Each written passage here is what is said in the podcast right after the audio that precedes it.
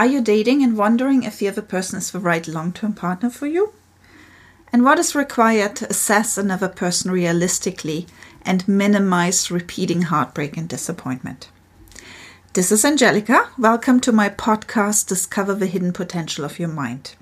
In today's episode, my daughter Tia and I are going to discuss the topic of evaluating or assessing others before we get into a partnership with them. We're going to focus primarily on romantic partnerships. And I'm so happy you're here with me again, Tia. It's always fun. Plus, this is a super interesting topic for me. What gave you the idea to write about it? Um, that's a good first question. As a relationship coach, I often see people leaving their marriage or their common law relationship or their last boyfriend, girlfriend. And within a short time, let's say within a few months, they're involved with somebody else. And they're convinced things are going to be different with this new partner. And of course, the new partner might be different in some ways from the old one, but that doesn't mean things are necessarily easier. Why do you think that is? Well, everyone has certain personality traits that might mesh better or worse with your own. And just because their new partner is different in one area doesn't mean that the two of you don't clash in another one. Right. We bring our own patterns, if you so like, our yeah. own wounds and unresolved issues with us. Mm-hmm. And unless we do our own work and we achieve clarity what our patterns are and we clear them out, our relationship history will just repeat itself. What do you mean by patterns? Can you give a couple examples? Or?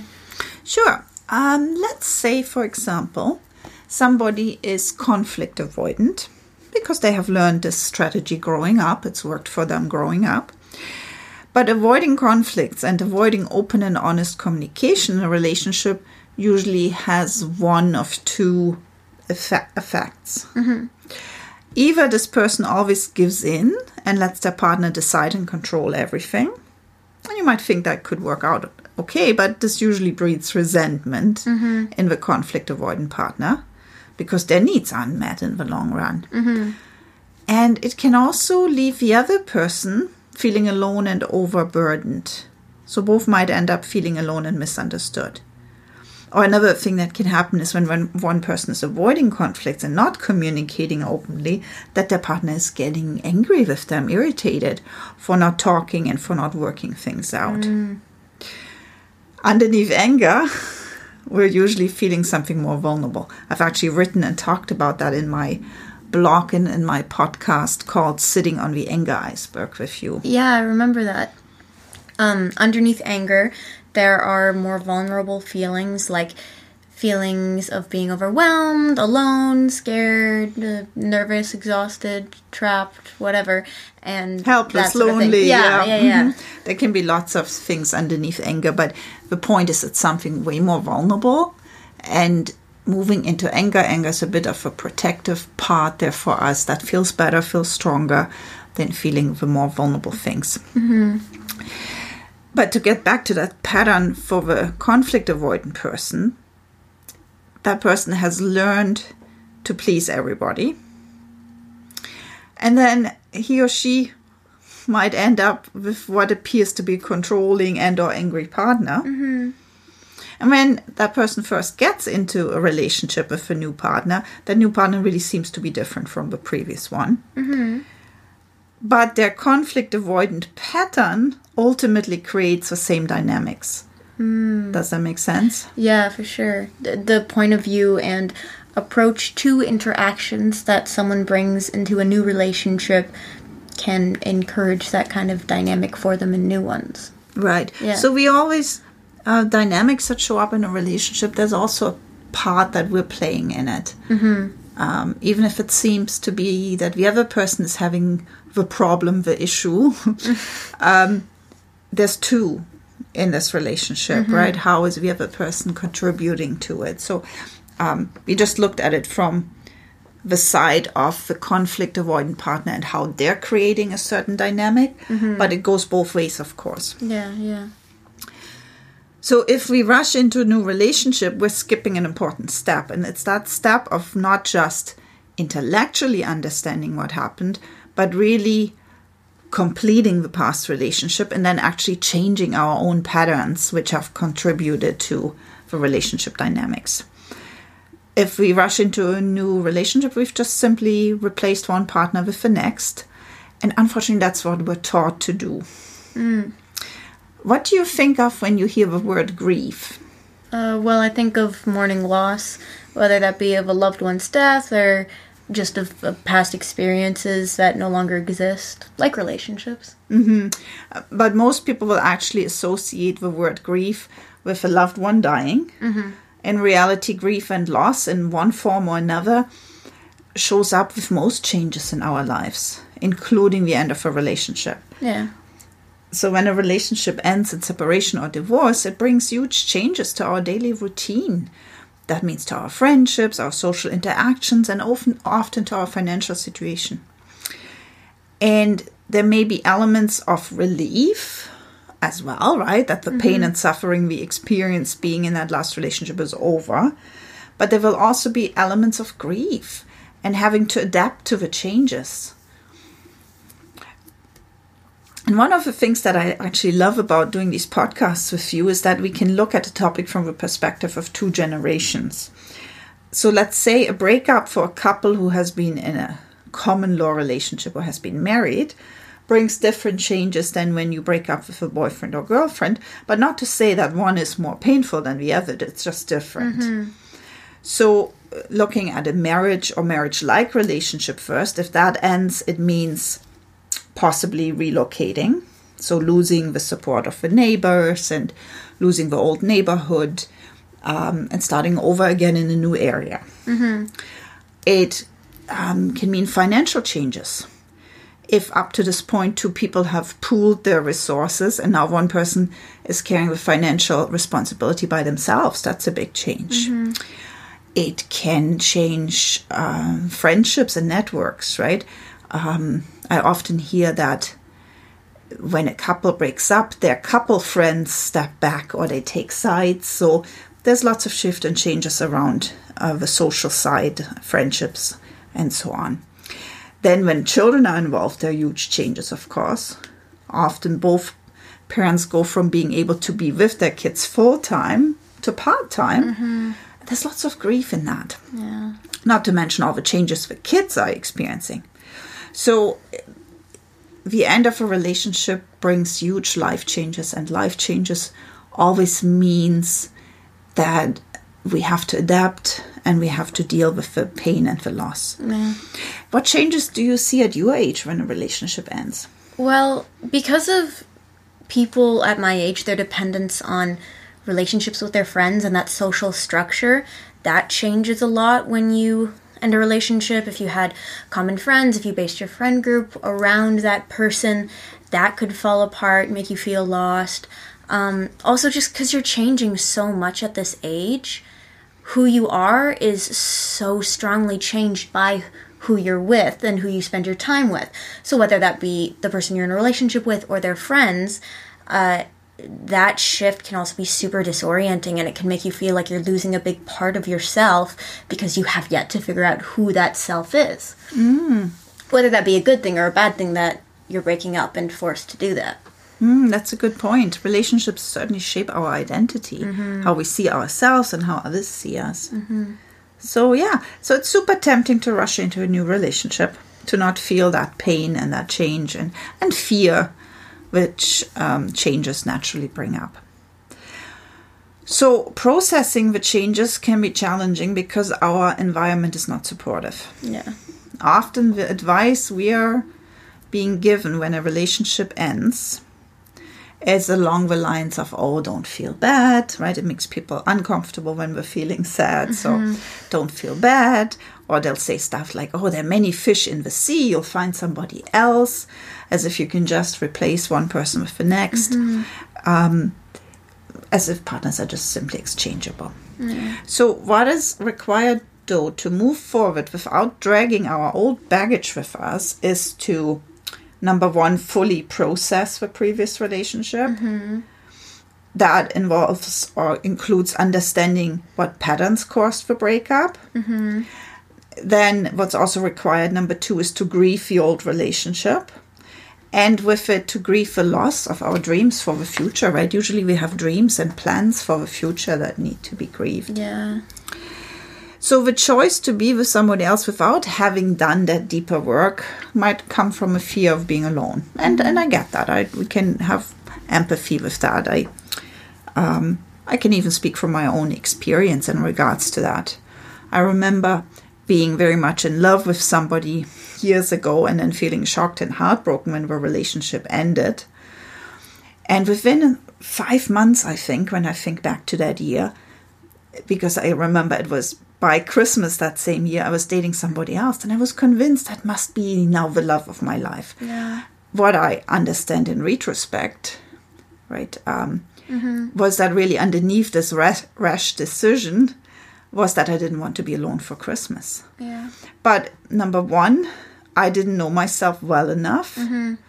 And two, I had not um, vetted, evaluated, assessed this uh, new person properly, and the relationship did not last long. Yeah.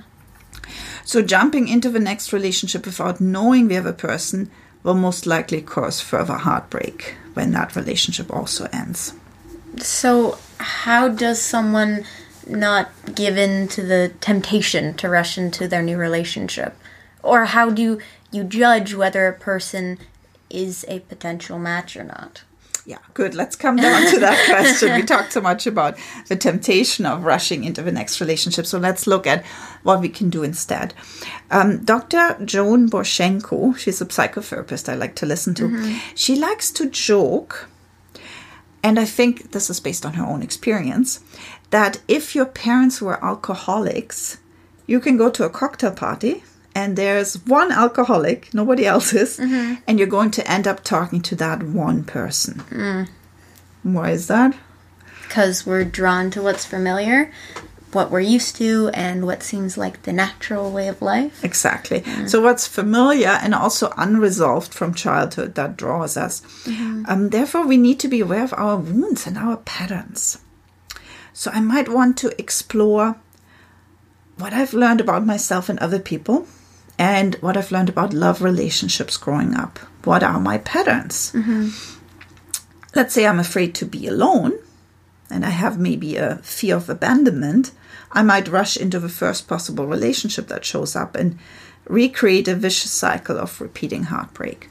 Or if, um, here's another pattern, if one of my parents was emotionally distant, that might be exactly what I find myself attracted to over and over again, even though another part of me knows that I suffer greatly when my partner retreats and closes off. So, how do we get to know the other person better before we get into that new relationship? So, when we get to know somebody, it really pays off to take it slow and to not focus so much on ourselves, mm-hmm. but to actually be really curious about the other person. Because if we focus internally on how somebody makes us feel, for example, in the beginning, they might make us feel attractive or admired or appreciated. That focus on ourselves does not tell us anything about the other person at all. So we cannot hear what people tell us between the lines if we're too distracted by our own feelings, too focused on ourselves. Right? But we learn to do that. We, people ask us, How do you feel? How do you feel about him or her? Right? Mm-hmm. well, that's great. But we also need to be able to still listen what the other person is saying between the words, between the lines. Mm-hmm. We want to learn to read other people relatively quickly before we get emotionally attached to them. Mm. And why? Because once we've started to bond with somebody or we've perhaps announced the new relationship to all our social contacts, we're more likely to make excuses for them and to put up with behaviors or with character traits or values that will become deal breakers in the long run. Mm-hmm. And in order to evaluate, assess somebody for a match, we need to know what our own values are mm-hmm.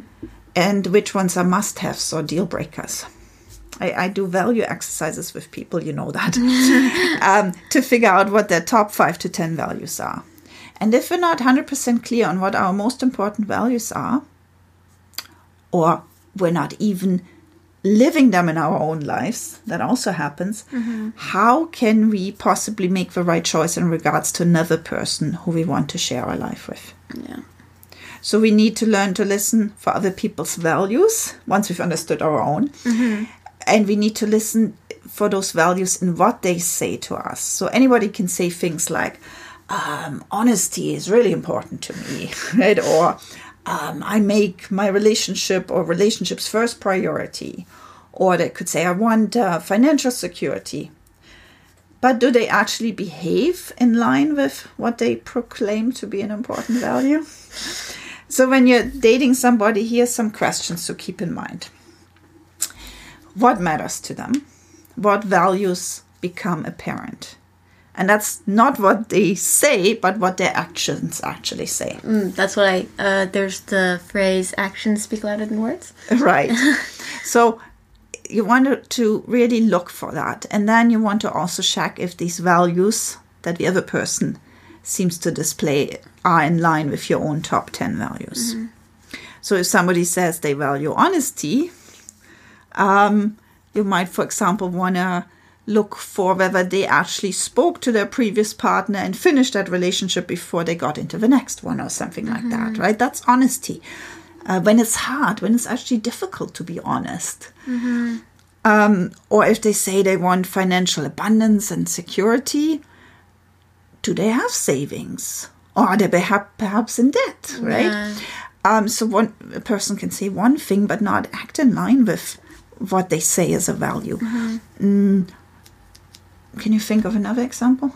Somebody could say that they're adventurous, but when was the actual last time they went on a trip that was super adventurous, or they just explored somewhere cool? Right. And then again, you want to check is their level of being adventurous in line with yours, right? Yeah. Because that's one of those that can mean all sorts of things. It could be already adventurous for me to uh, go on a trip to, I don't know, Europe, while for someone else it's adventurous to go on a five month. Backpacking trip, staying in hostels, whereas that's right yeah, right yeah. or or we can think up all sorts of examples where the values might not be in line another question to keep in mind is what is the other person's position on taking responsibility for their own words and actions or are they blaming others like their ex-partners for past difficulties that's always a good one to listen for um, you want to find out what their strengths and weaknesses are. When we interview someone for a job, eh, of course, that would be one of the questions to Yeah. ask. What are your strong, str- sorry, strengths? What are your weaknesses? Um, another question would be, and I, I think that's a very important one. How do they look at challenges and how do they look at problem solving?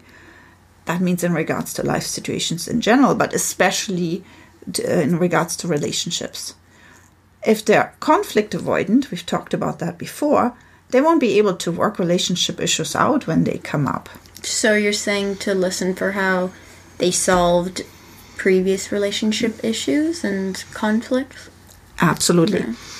Um, and what ties into that is how great are their interpersonal skills and communication skills? Do they have a high EQ as opposed to IQ? Because an EQ, a high EQ, which will allow them to have empathy, to share their own emotions, uh, to maintain relationships beyond uh, the initial connection. Yeah. And then along the same lines, do they have a history of working through situations, or are they most likely what we call a fair weather friend who's going to be there for a good time, but that does not have the resilience to work through challenging life mm. situations? And we have to keep in mind that even after a few dates, we don't have the entire picture yet. We're, we're likely filling in the blanks with visual thinking. So, rather than deceiving ourselves that we already know a lot, let's continue to remain curious after a few dates, right? And open to discover what the other person is really like. And um, hypnotherapist Michael Yapko, he recommends to make a concrete list of 25 things we do not know about this person. Because any of those things could be a potential deal breaker. So I, I like that idea. Um, we focus on what we know already, and we're often not aware what we don't know yet. Mm-hmm. So when you ask yourself, what are the things you don't know for sure yet and still need to find out, you suddenly realize that there's still a lot, lot of gaps. Mm-hmm. And for the blog article, I had created an image of 25 of a list of 25 things. So mm-hmm. do you want to go through it? Perhaps take turns Yeah, with sure. different potential questions. And this list is by no means complete. It's just an incentive to think about your own values and to be curious about the other person's values. You can certainly add other questions to this. You can probably find another 25 to, to add to this. Um, so, should I start or do you want to start? Okay, so one important question to ask is how did this person's last relationship end? That tells you a lot. Yeah. Uh, another one is what does commitment mean to them? right? Commitment can be defined very differently.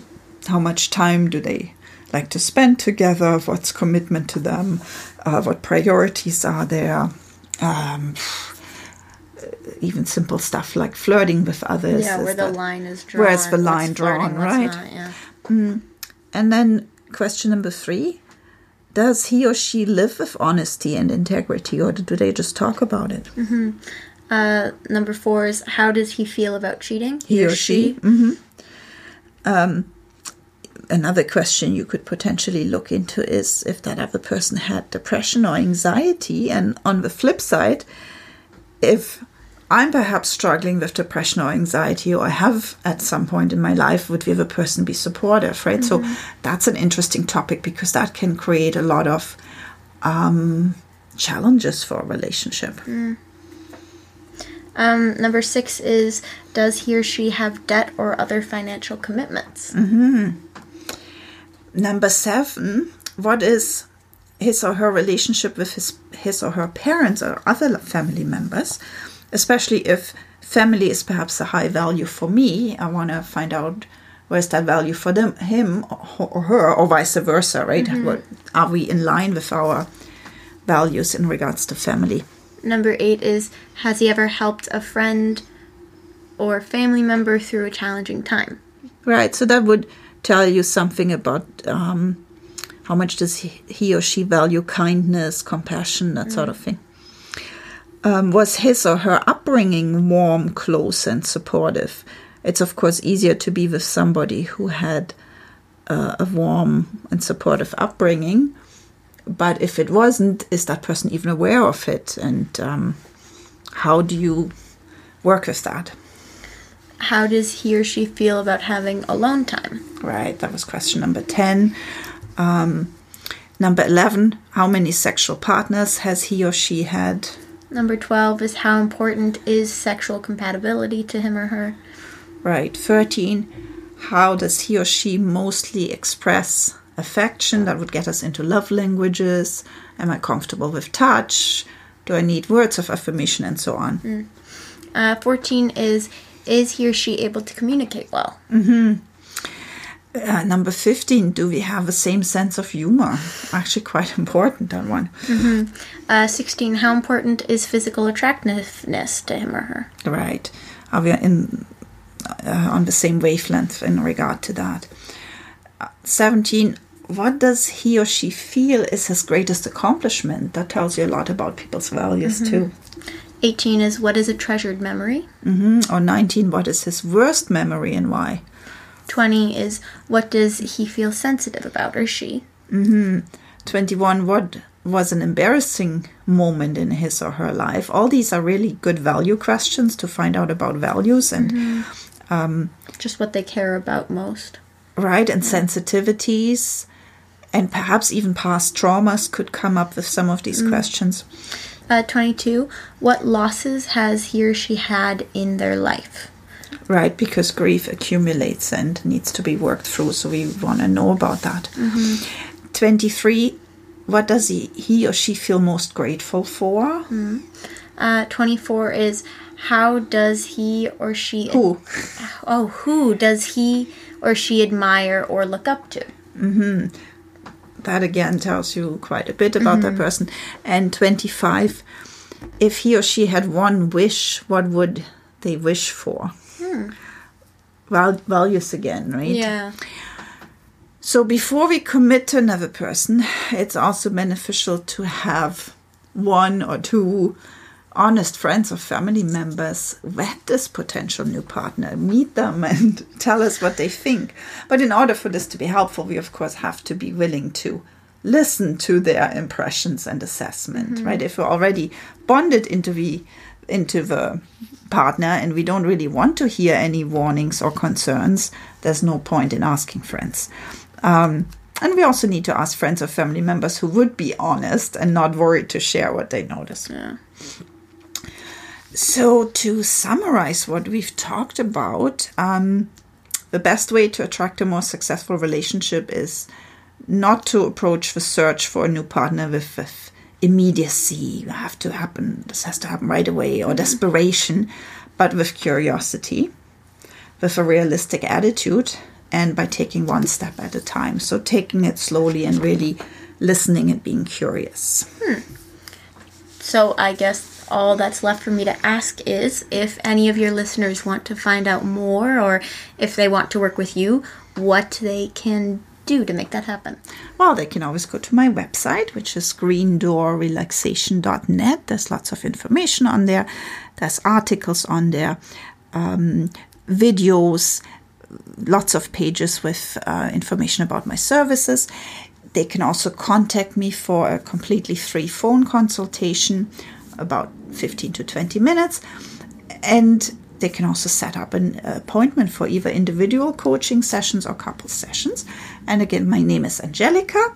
The phone number to call me at would be 905 286 9466, or they can email me to greendoorrelaxation at yahoo.ca. And one more time, the website is greendoorrelaxation.net. Well, thank you so much for doing this with me again. Of course. All right, until next time. Bye.